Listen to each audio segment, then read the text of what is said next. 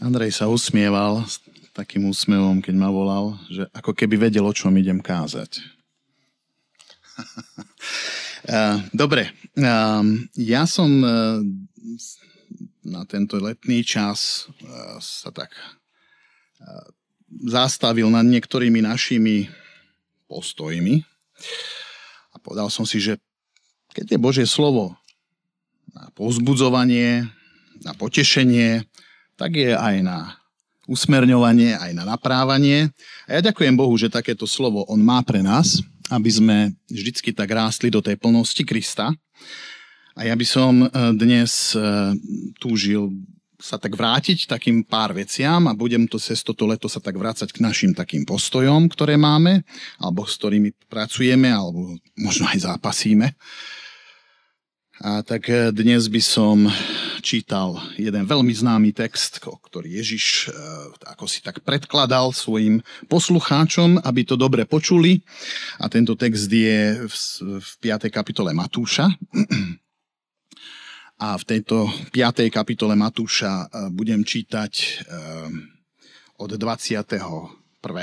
verša do 26. Veľmi známe slovo, ktoré určite ste počuli nieraz, ale dneska sa skúsime znovu tak ako keby tak pozastaviť nad ním, takže mene pánovom čítam tieto verše. Hej. A počuli ste, že otcom bolo povedané, nezabiješ. Kto by však zabil, musí ísť pred súd. Ale ja vám hovorím, každý, kto sa hnevá na brata, musí ísť pred súd. Kto by povedal bratovi hlupák, musí ísť pred veľradu. A kto by povedal blázon, musí ísť do ohnivého pekla. Keby si teda prinášal dar na oltár a tam by si sa rozpamätal, že tvoj brat má niečo proti tebe, nechaj svoj dar tam pred oltárom a odíď, najprv sa zmier so svojím bratom a až potom príď a obetuj svoj dar. E, zmier sa rýchlo so svojím protivníkom, kým si s ním na ceste. Inak ťa tvoj protivník odovzdá sudcovi, sudca strážnikovi a potom ťa môžu uvrhnúť aj do väzenia. Amen, hovorím ti, nevídeš odtiaľ, kým nezaplatíš do posledného haliera. No, tak takéto pozbudivé slovo. Čiže e, toto je niečo, kde som sa tak znovu pristavil pri niektorých tých veciach a, a asi sa nemusím pýtať, že či ste už videli nahnevaného človeka. Videli ste? môže byť ticho, môže zúriť, môže tresknúť dverami, takže vyletí okno. Hej. Buchne sa do nosa, pustí sa krv, aj to sa môže stať. Však. Národy v hneve prerušia zmluvy. Si tak spomínam na e, taký moment, taký jeden z kľúčových momentov predtým, než padla železná opona, ako sa stretol vtedajší prezident Ronald Reagan s Gorbačovom, aby rozprávali spolu o politickej situácii. Hej? A viem, že to prvé kolo toho stretnutia bolo veľmi náročné, až tak náročné, že chudáci sa tak e, pochytili, že nechceli si, nevedeli si prísť na meno. Hej? Obidvaja. A údajne to bola Nancy Reaganová, ktorá svojho manžela pozbudila, aby skúsil ešte raz tak e, normálnejším prístupom s tým Michalom rozprávať. Hej. A vraj sa stalo to, že ho pozval do parku a on to pozvanie prijal. A v tom parku sa potom stretli. Gorbačov sa začal uh, tak pýtať, že prečo ho sa stretli, že či chce niečo uzmieriť a on hovorí, nie, že chcem sa porozprávať ako sa vám darí? Aké filmy máš rád? Aké jedlo máš rád? A vraj začali robiť prechádzku parkom a vraj došlo k nejakej naozaj transformácii týchto vzťahov. Z čoho dôsledkom bolo potom aj to, že naozaj aj tá železná opona padla.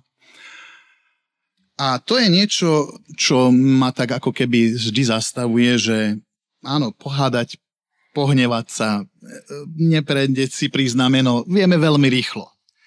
Ale chcem povedať, že hnev je vždy škodlivejší, keď zostáva ako urážka, ktorá ho vyvolala. Dobre, s konfliktami sa asi stredávate. zažívať takmer všade. Oni sú naozaj mnohokrát žiaľ, že ničiace, ničia naše priateľstva, možno manželstva, rodiny, ja neviem čo, hej, všetko, možno obchodné jednania, hej. Ale smutnejšie je na tom to, že pokiaľ by to ničilo aj kresťanské súžitia alebo spoločenstva dokonca, to by bolo, to je ešte smutnejšie.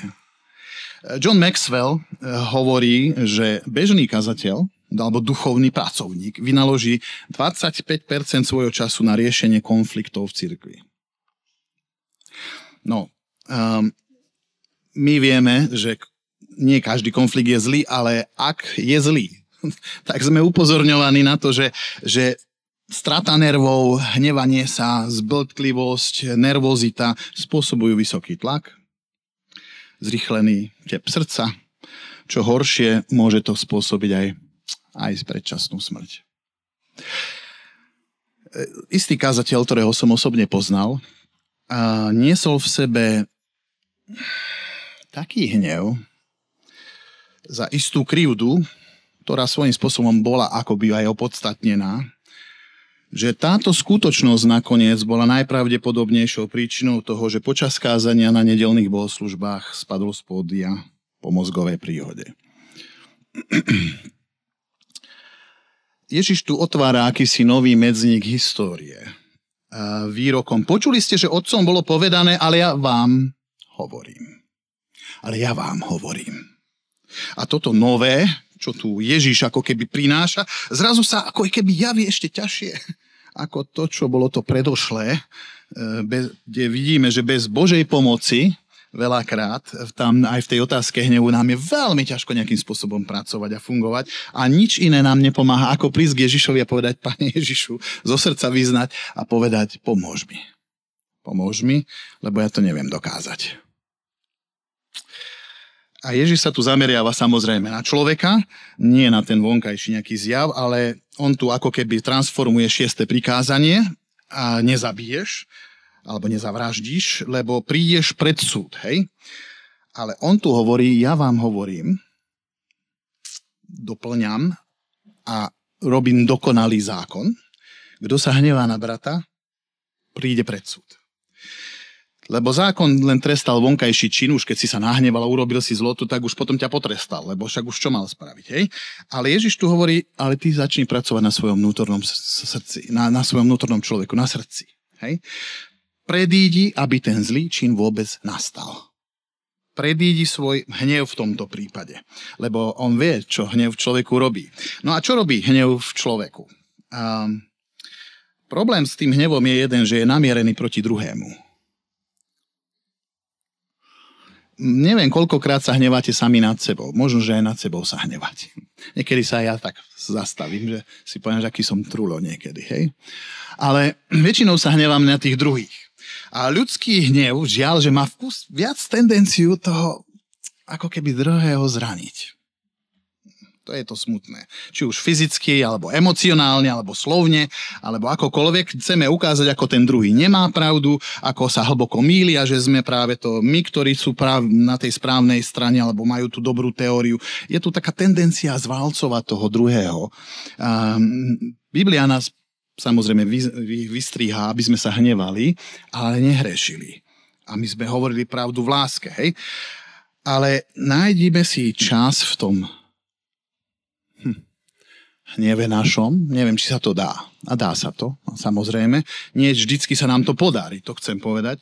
Že nájsť si čas, kedy sa zastavíme, aby sme zvážili, prečo vôbec máme hnev. Hej. E, ja si tak uvedomujem, že keď som bol začiatkoch chodenia s Bohom, tak som mal takú možnosť ísť s jedným kazateľom do, do e, Srbska v čase prebiehajúcej vojny, vojnového konfliktu vtedy. A mali sme taký dosť ťažký čas tam viackrát, samozrejme, keďže tam bola vojna. Jeden z tých časov bol taký, že sme sa raz vracali asi o, o polnoci, ja neviem, polnoci, po polnoci sme sa vracali z jedného mesta, kde sme boli uh, utečencom rozprávať zväzť a dať im nejaké potraviny. A keď sme sa vracali, tak vracali sme sa cez jeden most, ktorý tam strážili vojaci Umproforu a všetky tie jednotky, lebo to bol jeden z mála mostov, ktorý ešte nebol vyhodený do vzduchu, ktorý spájal Belehrad a mesta e, cez Dunaj. A, a tak strašná kontrola tam bola. Tam, tam vás prešacovali. Ak nás vyhodili z auta, pamätám si, že bol február a my sme tam vyskočili v košeliach, vybehli piati ľudia so samopalmi pred nás a postavili nás na kraj mosta s dozdvihnutými rukami. A v tom čase e, e, kázateľ, ktorý tam bol s nami, tak e, prišiel za ním nejaký dôstojník, zobral mu jeho kufor, auto celé vyhádzali a odišiel do Unimo bunky tam študovať ten jeho kufor, obsah toho kufra. Drkotali sme tam všetci zubami, triasli sme sa od zimy v nepríjemnej situácii, keď na vás mierili s braňami. A potom nakoniec ten koniec človek vyšiel, tento, neviem, či to bol kapitán, alebo akú hodnosť mal, a on mu volá, čo povedal po srbsky. A na tom mu tento kazateľ niečo odpovedal a ten v zúrivosti hodil kufor takto po ňom a otočil sa a zmizol do tej svojej unimobunky. No a kazateľ si pozbieral tie veci a sadli sme do auta, ja vedľa neho dopredu. A potom, keď sme už tak troška si vydýchli, tak mi hovorí, Hovorí, vieš, čo sa stalo, Miro? Hovorím, no vidím, že si ho dosť nejako dostal, hovorím. A on hovorí, vieš čo, poviem ti to tak, že e, keď policajtovi alebo vojakovi poďakuješ za niečo, alebo ho pochváliš, tak by sa ti nemalo nič stať. A ja hovorím, čo si spravil? No, mm, on prišiel za mnou a hovorí, že on si robí len svoju povinnosť. A ja som mu povedal, že ja mu veľmi pekne ďakujem, že môžem prechádzať týmto mostom, že lebo ho oni strážia a on sa vie dostať k bratovi a že robia výbornú službu a že vynikajúci je aj so svojimi vojakmi, že to takto stráži ich bezpečnosť. A on tam mu hodil ten kufor. Tak ja som sa odtedy začal učiť počítať v hneve do 10. Uh, neviem, aké máte vy vaše veci, ale dajte si pauzu, kým máte vybuchnúť ak viete. Nájdite si ten spôsob, ako si dať pauzu. Lebo ja viem v hneve naozaj povedať veľmi zlé veci. A, a Sara by vám dosvedčila. Keby... Ale a, hnev je strašná vec, ktorú máme my ovládať. E, my dokonca v tom hneve môžeme e, druhými dokonca pohrdať, opovrhnúť, zneúctiť. Hej? Viete, tu je napísané, že ty povieš bratovi, že sa môžeš hnevať na brata, ale keď mu povieš, že, že, že um, každý, kto sa hnevá na brata, musí ísť pred súd, a kto by povedal bratovi hlupák,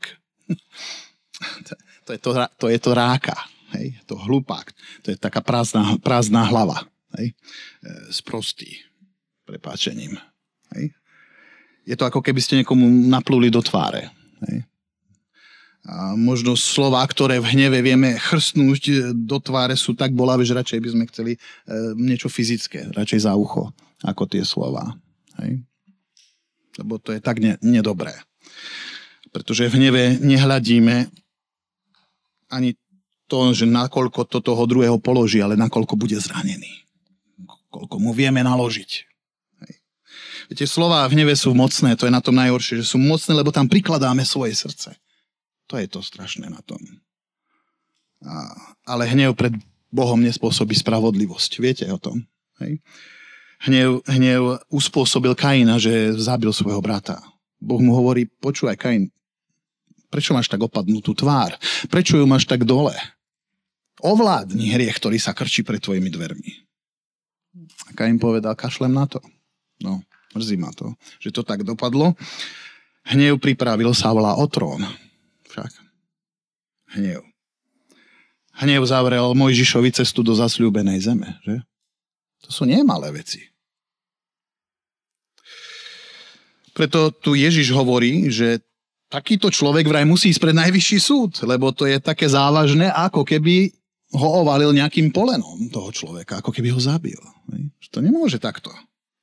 Ja viem, že hnev je ľudská vášeň, e, ktorá splanie kvôli nejakej buď nespravodlivosti, ja už neviem, alebo možno kvôli nejakej prekážke, ktorá mne bráni niečo dosiahnuť. Vtedy sa zvykneme hnevať. Nedostaneme to, čo chceme. Ja neviem, hej, toto sú tie veci. Nedeje sa podľa nás. A potom nás tento hnev pohýna k nejakej nespravodlivosti veľakrát. Žiaľ, to, to človeka tak toto je. Apoštol Jakub hovorí, človek v hneve nekoná, čo je spravodlivé pred Bohom, tak buďme rozumní v tomto, to je taká moja túžba, aby sme toto pochytili, že, že hnev dokáže naozaj človeka tak rozpáliť, že nám zahmlí aj ten náš zdravý rozum. Hej? A, a, a tak e, zabíjame neraz. A nechceme, ale zabíjame. Nie fyzicky, nie fyzicky, ale môže prísť k zatvrdeniu sa voči človeku, k nechuti stretnúť sa s človekom. Dokonca prechovávať nejaké nenávisné myšlienky. Hej? A vyčlenujeme ho vlastne z našej lásky. To je najhoršie asi. Vyčlenujeme ho z našej lásky.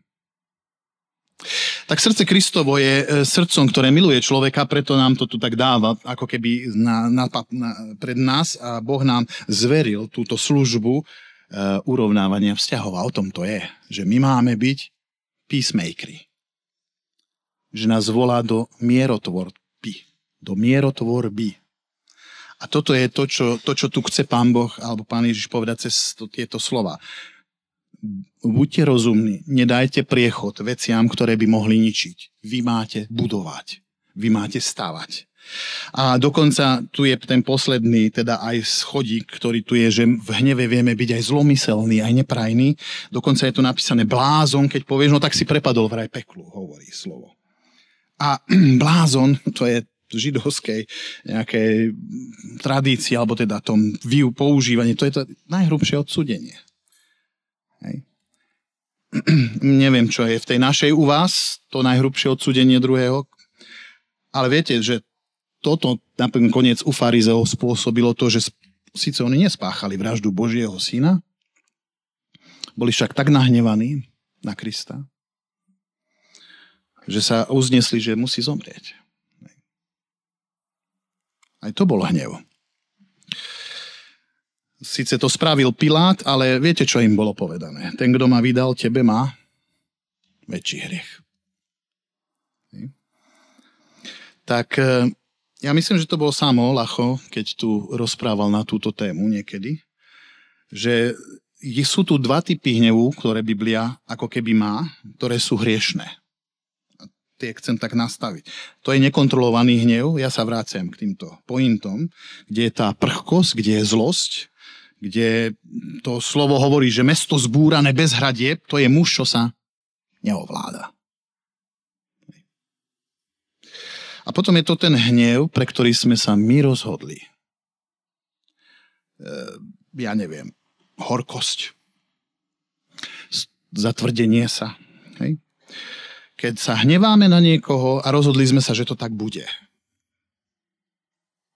Hneváš sa na osobu, hneváš sa na konkrétneho človeka, vtedy je môj hnev, hnev hriešný. Vtedy je môj hnev hriešný. Ja vám hovorím, každý, kto sa hnevá na brata, musí ísť pred súd. Dobre, dnes sme pri Božom slove. Ježiš e, tu používa aj v tom dome Božom sme dneska nakoniec. Ježiš tu používa tú svetú vec, ako je oltár, hej, ku ktorej mali Židia prístup každý čas. A, a hovorí, viete čo, ak prídete k tomu oltáru, ak prídete na tie bohoslužby, ak prídete predo moju tvár a viete, že tu niečo nie je dorovnané s človekom, niektorým z vašeho okolia, tak viete čo, preruš bohoslužby. Prestaň slúžiť na bohoslužbách. Zruš, nerob. Zastav sa. Nehaj tam dar. Nehaj tam všetko. A choď a urovnaj to. A choď a urovnaj to. Ja neviem, asi to poznáme všetci, že Boh nepríjme moju bohoslužbu, ani tvoju. Ani tvoje uctievanie, ani moje uctievanie, ani tvoju modlitbu a ani moju modlitbu. Pokiaľ si s niekým v hneve a nehodláš sa danú situáciu napraviť. Viete to? Asi to viete. Len si to možno potrebujeme pripomenúť. Že toto je dosť prekážka pre Pána Boha svojím spôsobom. Dokonca by som povedal, že Boh, ak ti toto dáva na mysel, tak ti hovorí aj to, že ak takéto niečo existuje v tvojom živote, choď prvý. Choď prvý. Kde jasne nám ukazuje to, že zmierenie sa, alebo pokánie, keď to tak môžem povedať, má prednosť pred akýmkoľvek uctievaním. Pred akýmkoľvek uctievaním. Máš urobiť všetko, čo je v tvojich silách, preto aby došlo k zmiereniu či urovnaniu vzťahov. A toto je to, čo potom, potom, keď sa toto udeje, tak vtedy a len vtedy sa môžeš vrátiť späť k uctievaniu.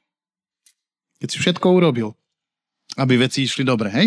Tak eh, neviem, či Pán Boh nám dnes eh, skrze milosť a Ducha Svetého Eh, ukazuje, či máme veci urovnané s niekým so všetkými. Pokiaľ áno, ukazuje nám, že nie sú urovnané, no tak vieš, čo máš urobiť asi. Hej? To je...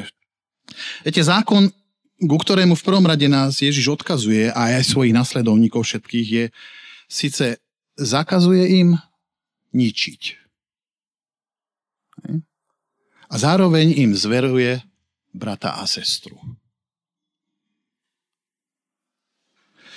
Boh sa totiž nedá oddeliť od môjho brata a od mojej sestry. Nedá. A Boh nechce byť uctievaný tam, kde je brat alebo sestra zneúctená.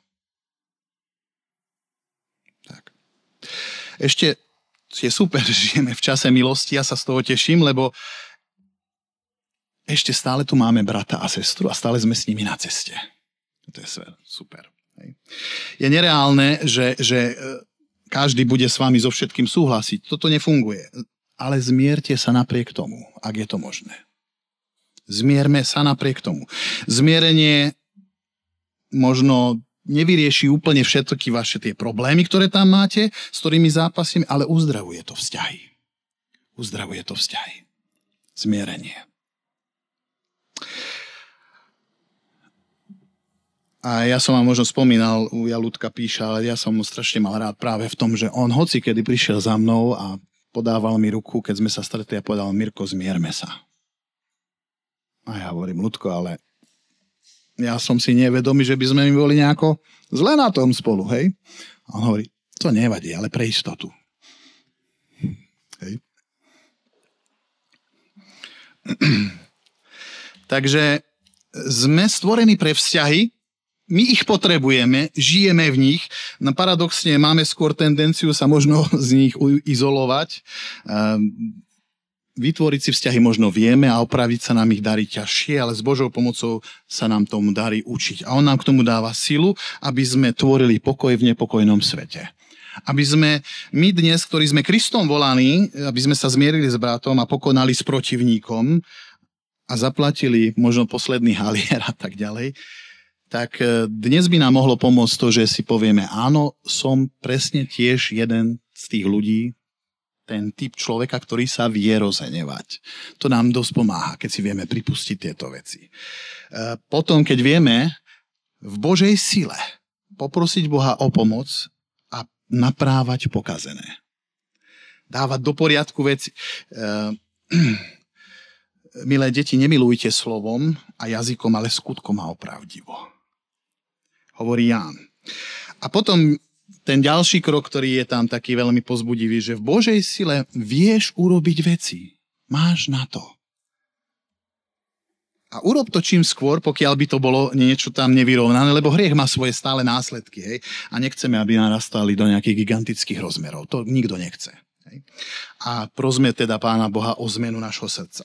Viete, Martin Luther eh, raz rozprával taký príbeh, kde videl, že na nejakej, nejakej horskej e, alpskej dedine e, bol nejaký most a na tom taký mostíček, len taký úzky mostíček to bol, kamenný nejaký a vraj tam boli kozy, také divé a, a jedna bola vraj z, z jednej strany mosta a druhá z druhej strany mosta prichádzali a, a a on videl vraj takýto nejaký jav, že tá jedna koza, ktoré sa stretli na tom moste, nevedeli sa zmestiť, aby prešli popri sebe, tak tá jedna koza si vraj úplne láhla na zem a tá druhá cez ňu prešla.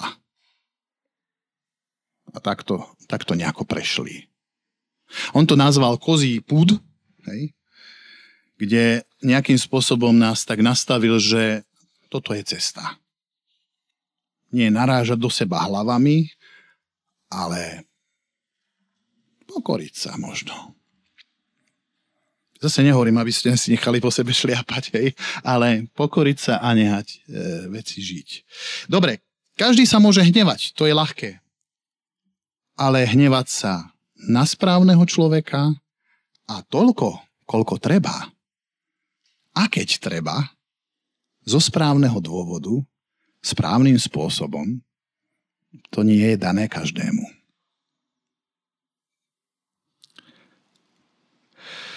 Nakoniec, ak sme pri hneve, zvažujme a zastavme sa, keby nás strašne niečo trápilo a boli by sme nahnevaní. Zvažujte a zvažujme. Božiu nekonečnú trpezlivosť so mnou. Božiu nekonečnú trpezlivosť s nami. Zhovievavosť ktorú nám Boh dáva. Milosť, ktorou nás zaplavuje. Kde by sme boli bez toho? A ak je Pán Boh pomalý do hnevu, ako písmo hovorí, a ak je prehojný v milosti, tak aký mám byť ja? Ježiš hovorí, ak ma milujete, tak? Čo? Zachovávajte moje prikázania. Áno. Áno. Ak ma milujete, tak zachovávajte moje prikázania. A to sú tie veci, ktoré by som tak tu rád dneska predostrel. Dám možno aplikačné otázky, ktoré tu už niekedy zazneli, ale znova ich dám. Ak ma premáha hnev, čo mi pomáha upokojiť sa? Dajte si túto otázku. A ak veríš, že zmierenie s bratom, to nemusí byť nutne možnosť tvojho zboru alebo sestrou, a ak toto zmierenie je podmienkou účasti na bohoslužbe, tak čo s tým? To sú možno také dve otázky, ktoré by som rád tak predostrel. Rozmýšľajme nad tým, ako vieme so svojím hnevom pracovať lepšie, aby nemusel byť z toho hriešný hnev. A zároveň rozmýšľajme nad tým, že pokiaľ tie vzťahy niektoré nie sú ako keby doriešené, tak sa pýtam ťa, či veríš, že podmienkou bohoslúžieb je zmierenie s tvojim bratom a sestrou. Tak nech nám Pán Boh dá silu, lebo viem, že je dobrý k nám a On z nás chce mať naozaj dobré ovocie. A ľudí, ktorí majú správne postoje, tak ja žehnám každému z nás, aby sme boli rozumní aj v tejto veci a skúšali s tým hnevom pracovať s Bohou milosťou a jeho mocou. Pane, prosím ťa o to, aby si nám dal aj tento čas takú milosť pozrieť do seba, aby sme tak hm, možno uvideli to, čo treba vidieť tvojimi očami, aby sme vyrovnali chodníky, aby sme boli tými, ktorí sú mierotvorcovia. Pomôž nám prinášať tvoj pokoj, tvoje zmierenie a tvoju dobrotivosť tam, kde chodíme, tam, kde sa nachádzame a daj nám silu a odvahu byť pokornými a byť tými, ktorí teda sú prví, ak treba niečo urovnať. Tak sa modlíme v Tvojom mene Ježiš, aby aj toto bola pravdou o našim živote a zmiluj sa nad nami. Amen.